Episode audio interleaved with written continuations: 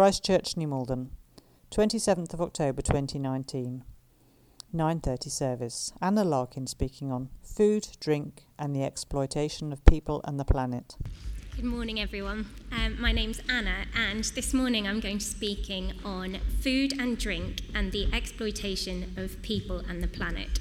So, something light-hearted and cheery on a Sunday morning.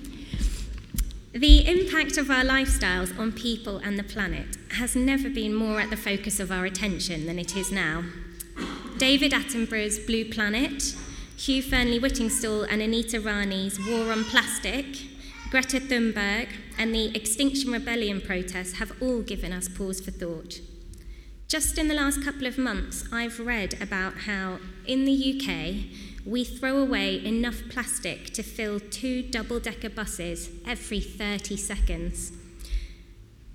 I've also read that research shows that 86% of all land mammals are now either humans or livestock, animals raised solely for the purpose of providing us with food.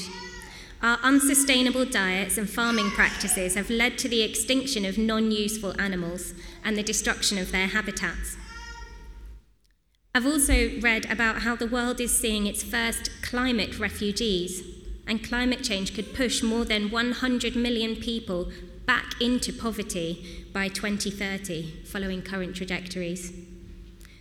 And just a few days ago, on Wednesday, a report that the Amazon rainforest is close to irreversible tipping point due largely to deforestation. A forecast has been published suggesting that the rainforest could stop producing enough rain to sustain itself by as early as 2021 and start slowly degrading into a drier savanna, releasing billions of tons of carbon into the atmosphere, which could exacerbate global warming and disrupt weather patterns across South America. Now, I'm sure that all of us this morning could list dozens of recent headlines like these. We are used to thinking about our carbon footprints in terms of how we travel, perhaps, or how we heat our houses. But I feel as though it's only more recently, the more I've read and researched and basically just paid attention to dialogue that's taking place globally about issues to do with climate change, that I've become more aware about the ways that my choices of food and drink impact our planet, the different climate change emissions associated with certain kinds of farming, fresh water use, water pollution, air pollution. How is the food I eat transported from farm to table? What's it being packaged in? How much of the food that we buy ends up being thrown away? How much is thrown away before it's even been bought? We're used to these issues being debated by politicians and protesters, but not usually from the pulpit. So, why is this? If the contents of our freezer can affect the ice in the North and South Poles, if the ingredients of our family meal can have the potential to affect whether or not a family on the other side of the world can even afford a meal, then that brings the issues down from the news headlines right down to our own dining tables. I'd suggest that taking care of the world and its inhabitants, however and wherever we can, is an intrinsic part of what it means to be a Christian, a follower of Jesus. So, why is this? Well, firstly, God made the world and he loves it. We all know how the story goes. In the beginning, dot, dot, dot. Whether you believe the account of creation in Genesis is to be taken literally, or whether you believe it's an allegory designed to illustrate the fundamental truths about why we are here, one thing is clear. God's fingerprints are all over this beautiful world that we live in.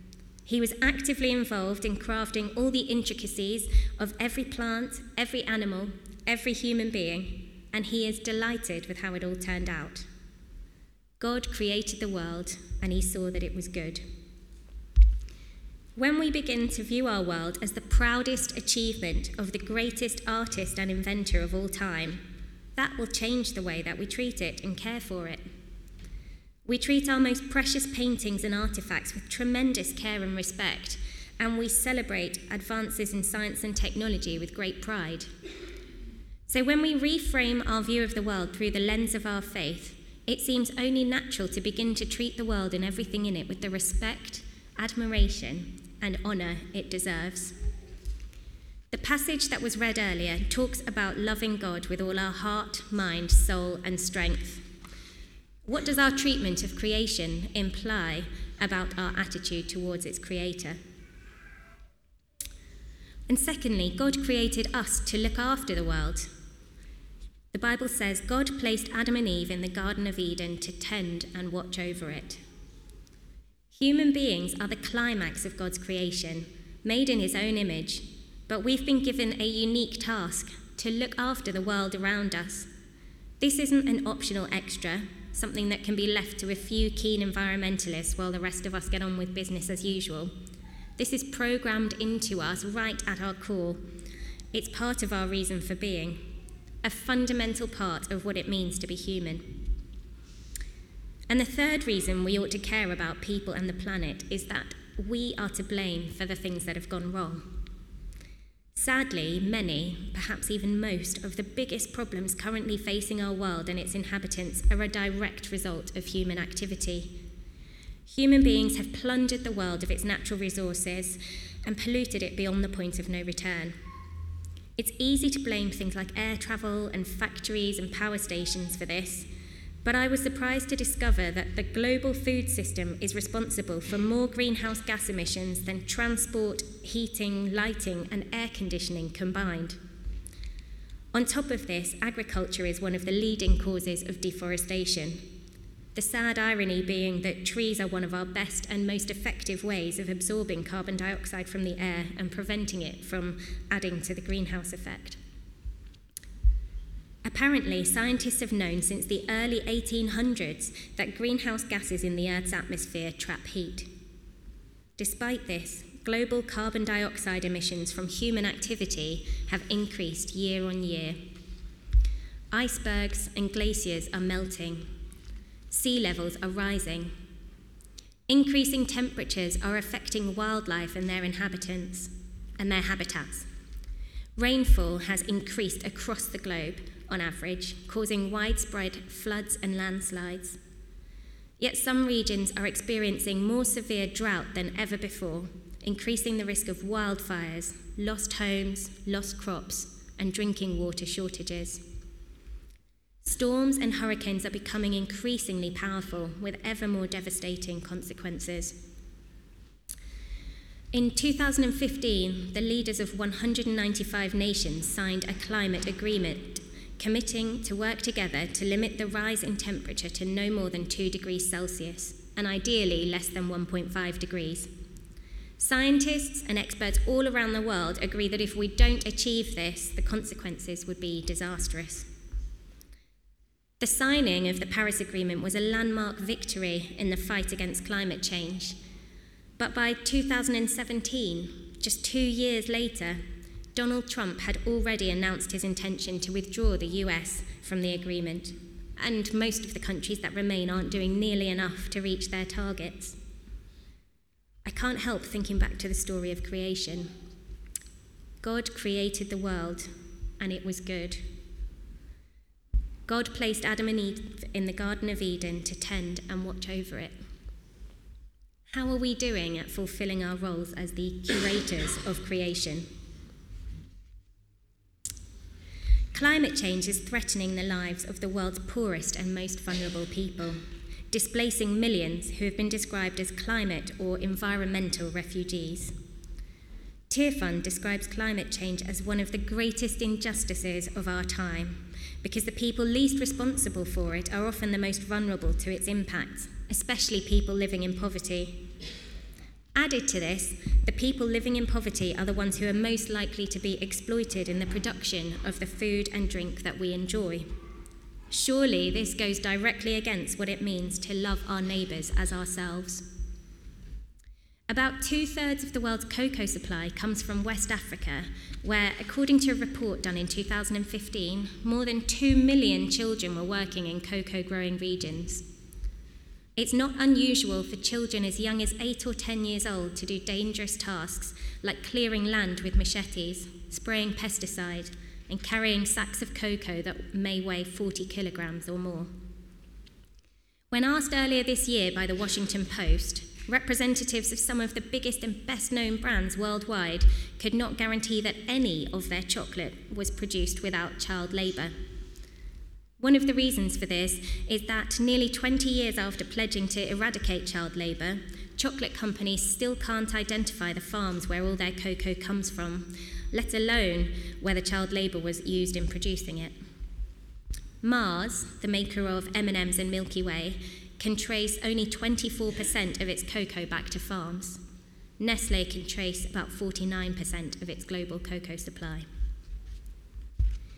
Child labour is also used in the farming and harvesting of bananas, particularly in parts of Latin America, where workers on banana plantations are routinely exposed to agrochemicals, usually without protective equipment, handling the pesticides, applying fungicides before shipping, or even working while pesticides are sprayed aerially over the farms.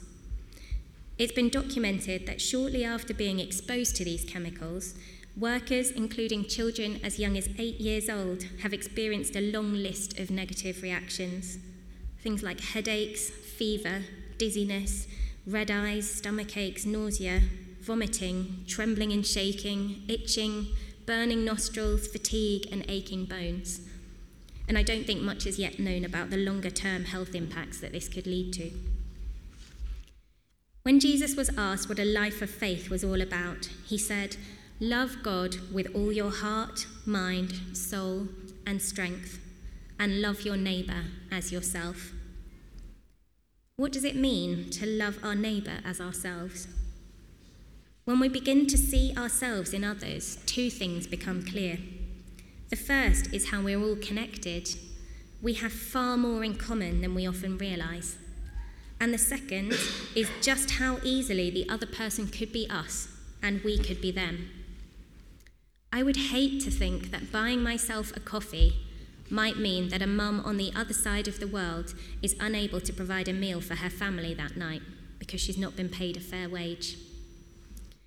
Worse still, I'd be horrified to think that in order for me to give my child a banana to eat, someone else's child might have been endangered or enslaved or even just prevented from access to education. As Christians, part of loving our neighbours as ourselves is being mindful of where our food is coming from and who has been involved in producing it. Unfortunately, this isn't as easy as it ought to be, but there are things that we can look out for. Most people are aware of what the Fair Trade logo looks like, but you might also recognise the logos for UTZ and Rainforest Alliance. These three non profit groups provide labels to products that have been produced according to their basic ethical, social, economic, and environmental standards. They do these in, in different ways and to different extents, but each of these three organisations is committed to things like eradicating child labour, providing a fair wage, treating workers ethically, and investing in local farms and infrastructure to reduce the environmental impacts of food production. So, for instance, a fair trade banana won't have been produced using child labour. The workers on the plantation will have been paid a fair wage and be protected by workers' rights that mean they won't have been exposed to dangerous chemicals and will have been given appropriate protective equipment, like boots to protect them from scorpion bites. In addition to this, fair trade products are often transported by boat where possible rather than by plane to lower their carbon footprint. Oxfam are currently running a campaign called Behind the Barcodes. I don't know if anybody's seen this. Uh, they've analysed six leading supermarkets' policies and practices on human rights in their supply chains. They've looked at whether supermarkets are transparent and accountable in the ways that they ensure workers' rights are respected, that small scale farmers are prosperous, and that the women who produce our food are treated fairly. They've published the results showing how the supermarkets rank against each other, and it also includes a comparison between 2018 and 2019. So, as you can see, a bit small, but I hope you can see, um, Tesco have come out on top two years running and Aldi, although ranked fourth, have shown the most progress. So you can see the little number next to the arrow shows that they've had an 18% improvement in the last 12 months. So that's really good news for us. Our two biggest supermarkets locally have demonstrated a real commitment to cleaning up their acts. However, Lidl, a supermarket right at the centre of New Malden, is currently the UK's worst performing supermarket, and it's also shown the least improvement across a 12 month period at just 4%. They don't have sufficient public policies on human rights, and they are one of the, uh, they're the only one of these supermarkets not to have joined the Ethical Trading Initiative. So, for these reasons, Oxfam are encouraging people to sign a petition asking Lidl to do more to protect the people who produce our food. And the thing is, supermarkets really do listen to their customers. At the beginning of 2018, as you'll, as you'll see on the statistics there, Aldi had been ranked as the UK's worst major supermarket for public policies and practices that prevent human suffering. So they scored just 1% overall. But in October 2018, so a year ago, Oxfam led a campaign asking people to take action and speak out against Aldi. And since then, the company has published a human rights policy, appointed a human rights director, and put more information on its website. So, in just 12 months, they've gone from being the UK's worst performing supermarket across the board to being the supermarket that has shown the most improvement. That's the power we have as consumers. It's easy to think that our own individual shopping habits don't make much of a difference, that they're just a drop in the ocean when it comes to affecting change. But that couldn't be further from the truth. The success of supermarkets depends on their customers more than on anything else. They care what we think. They're carefully tracking which products we put into our trolleys, and they are listening and responding to our petitions, tweets, and emails. So, these are just a few of the ways that a more careful, more thought through approach to our weekly shopping habits could be a part of loving our neighbours. But we can take it a step further. We can also make planet friendly food swaps. Cows have received a lot of bad press lately. Cattle farming has been the cause of a lot of deforestation in the Amazon rainforest, and the cows involved in both beef and dairy farming produce a huge amount of methane. Would it be better for the planet if we all stopped consuming beef and dairy products? Well, yes, quite possibly. However, there is a huge variability between the different ways of producing food. Beef cattle raised on deforested land results in 12 times more greenhouse gases and 50 times more land than those grazing in natural pasture. So, if you feel able to give up beef altogether, fantastic. But if that's not for you, perhaps think about cutting down on the amount of beef you eat and choosing to buy more locally sourced, grass fed beef. It's absolutely fine, good even, to eat beef as a Christian and enjoy it while still being conscious of the fact that even the lowest impact beef is responsible for six times more greenhouse gases and uses 36 times more land than plant based protein does. So eat beef, but eat it sustainably thinking about how and where it's been produced. Eat it thankfully as part of enjoying and celebrating God's good creation. And eat it mindfully, recognizing it as a luxury that comes at a cost. You might have noticed that we've started offering soya milk with the tea and coffee after the service as a dairy free, lower carbon alternative to cow's milk. Interestingly, I noticed a climate change food calculator on the BBC News website, so I thought I'd give it a try, and this is what happened. So, as you can see, it says at the top, how do your food choices impact on the environment? And uh, you could choose different products. So, I selected milk, and I said that I have the equivalent of one glass per day, but actually, I probably, in reality, I have quite a bit more than that. It then told me that over a year, this was contributing 229 kilograms to my greenhouse gas emissions. But I didn't really know what that meant. It seemed like a lot, but I, I just didn't know. But the website broke it down for me. So, as you can see there, it's the equivalent of driving a petrol car 585 miles. Or it's the same as heating the average UK home for 36 days. My consumption of dairy milk also uses 46,000 litres of water, which is apparently equal to 703 eight minute showers, and 652 square metres of land, which is the equivalent of two tennis courts.